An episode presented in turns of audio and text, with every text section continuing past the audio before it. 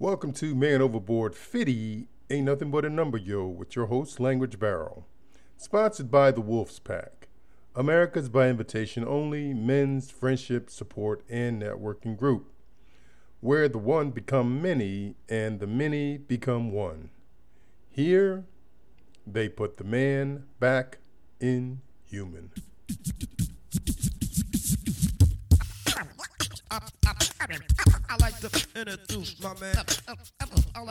Hello, everyone. Welcome to the latest episode of Man Overboard 50 Ain't Nothing But a Number, Yo. I'm your host, Language Barrel, and as typical with the format of this show, we first start off with graduate school. Then we talk a little bit about the dating situation. We dab a little bit in dating. Next up, we talk about any business or just general projects that we're currently working on travel, if there's any travel involved or any upcoming travel. We also talk about health and fitness. Lastly, we close the program out with some words of wisdom and a little bit of funk music or whatever type music we deem appropriate for that particular episode. So if you're ready, buckle up and let's get this party started.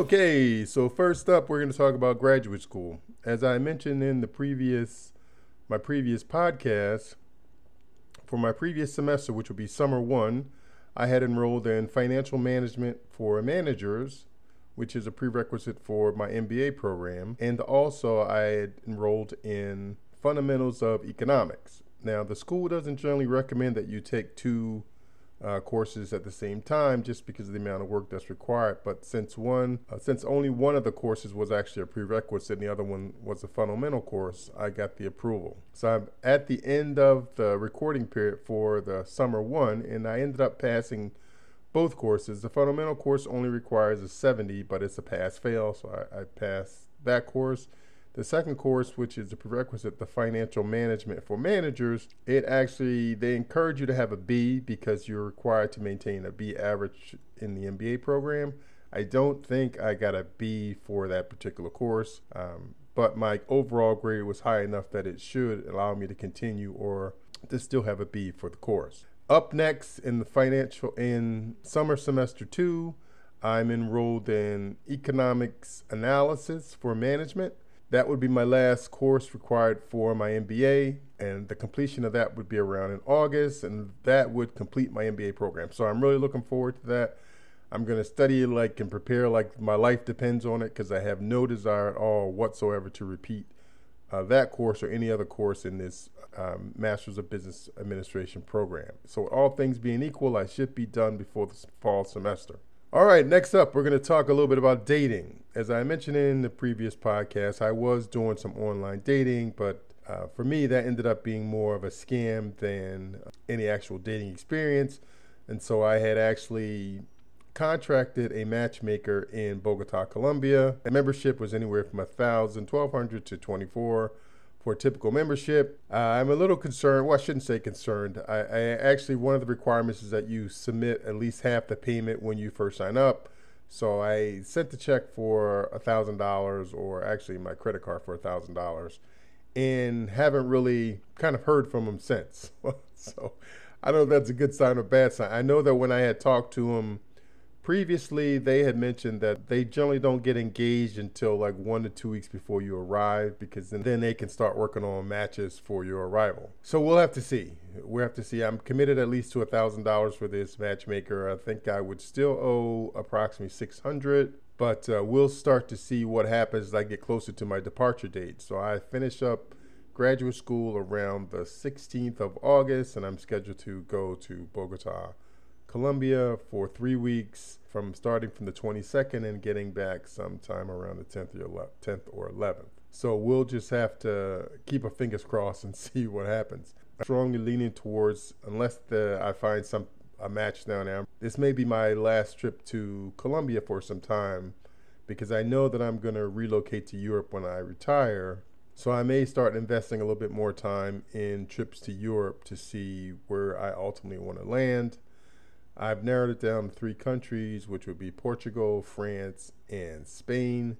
I'm leaning very heavily towards uh, Spain, somewhere around the Mediterranean coast, but I like the property values, and uh, I'm also looking to start a small restaurant, kind of a bar, and that seems to be more conducive in the Normandy area in France. So those are those are kind of where my options are, and so that's what I'm uh, kind of looking at from a long-term perspective. Again, I would have four years before I could retire because my daughter's in high school, and I would not be able to relocate until she's finished high school. The plan would be that she could either come go to college in Europe or stay here with her mother and go to college stateside. But that's kind of it for the dating program. Next, we're going to talk about projects. I mentioned in the previous podcast I was working on steps in my garden. That's turned out to be a major project. I'm probably going to hire that out. I also would need to have the fence pleated. Right now, the fence encompasses about two thirds of the property, so I would need to have that completed to fully enclose the backyard prior to putting the house on the market. I think I mentioned in the previous podcast, I'm very strongly planning on relocating from the Washington, D.C. area to the Virginia area. And again, that would happen either at the close of 2022 or at the beginning of 2023. Uh, one of the other things that I had to do recently is I had to replace the awning. I have a two story house, I had to replace the awning on the second story. That was pretty involved. Uh, it turns out that the material on the retractable awning had deteriorated based on sun and weather. So I had to climb up on a 20 foot ladder to remove the awning uh, mechanism and then swap out the old awning fabric for the new awning fabric. fabric.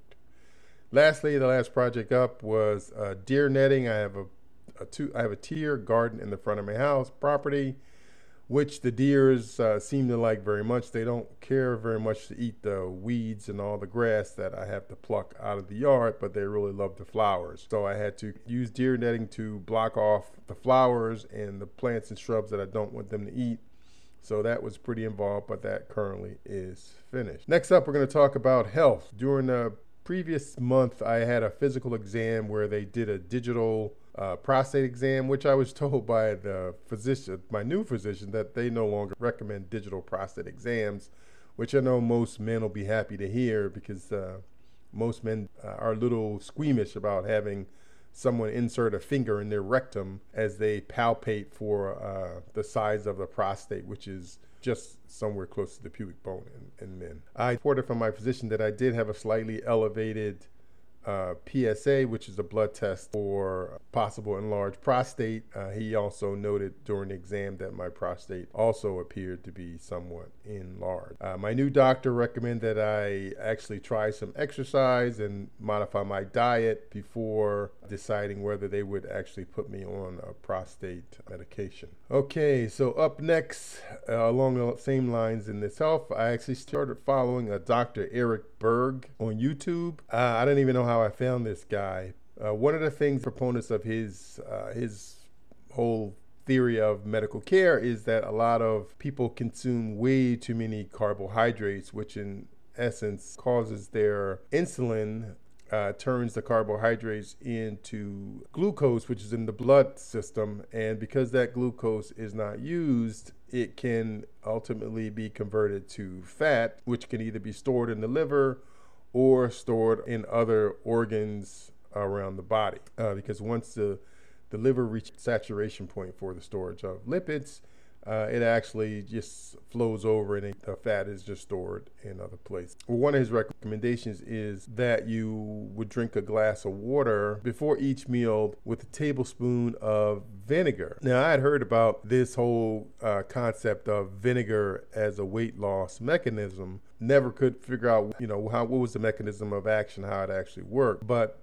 uh, anecdotally, or anyway, I've been doing it two days, and I have noticed that the glass of water with vinegar prior to meals does help to reduce uh, my appetite and also reduces my cravings for carbohydrate. I actually convert to simple sugars, which can be stored in the body as fat if you don't uh, burn them up as glucose. And so I'm on day two.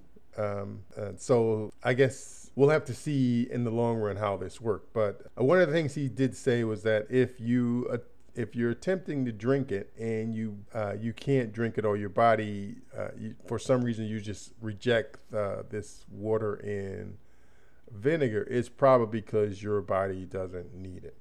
In other words, it's probably because you don't have a problem with excess carbohydrates, which uh, manifests itself as um, subcutaneous fat. Means that um, you're just carrying too much, too much weight.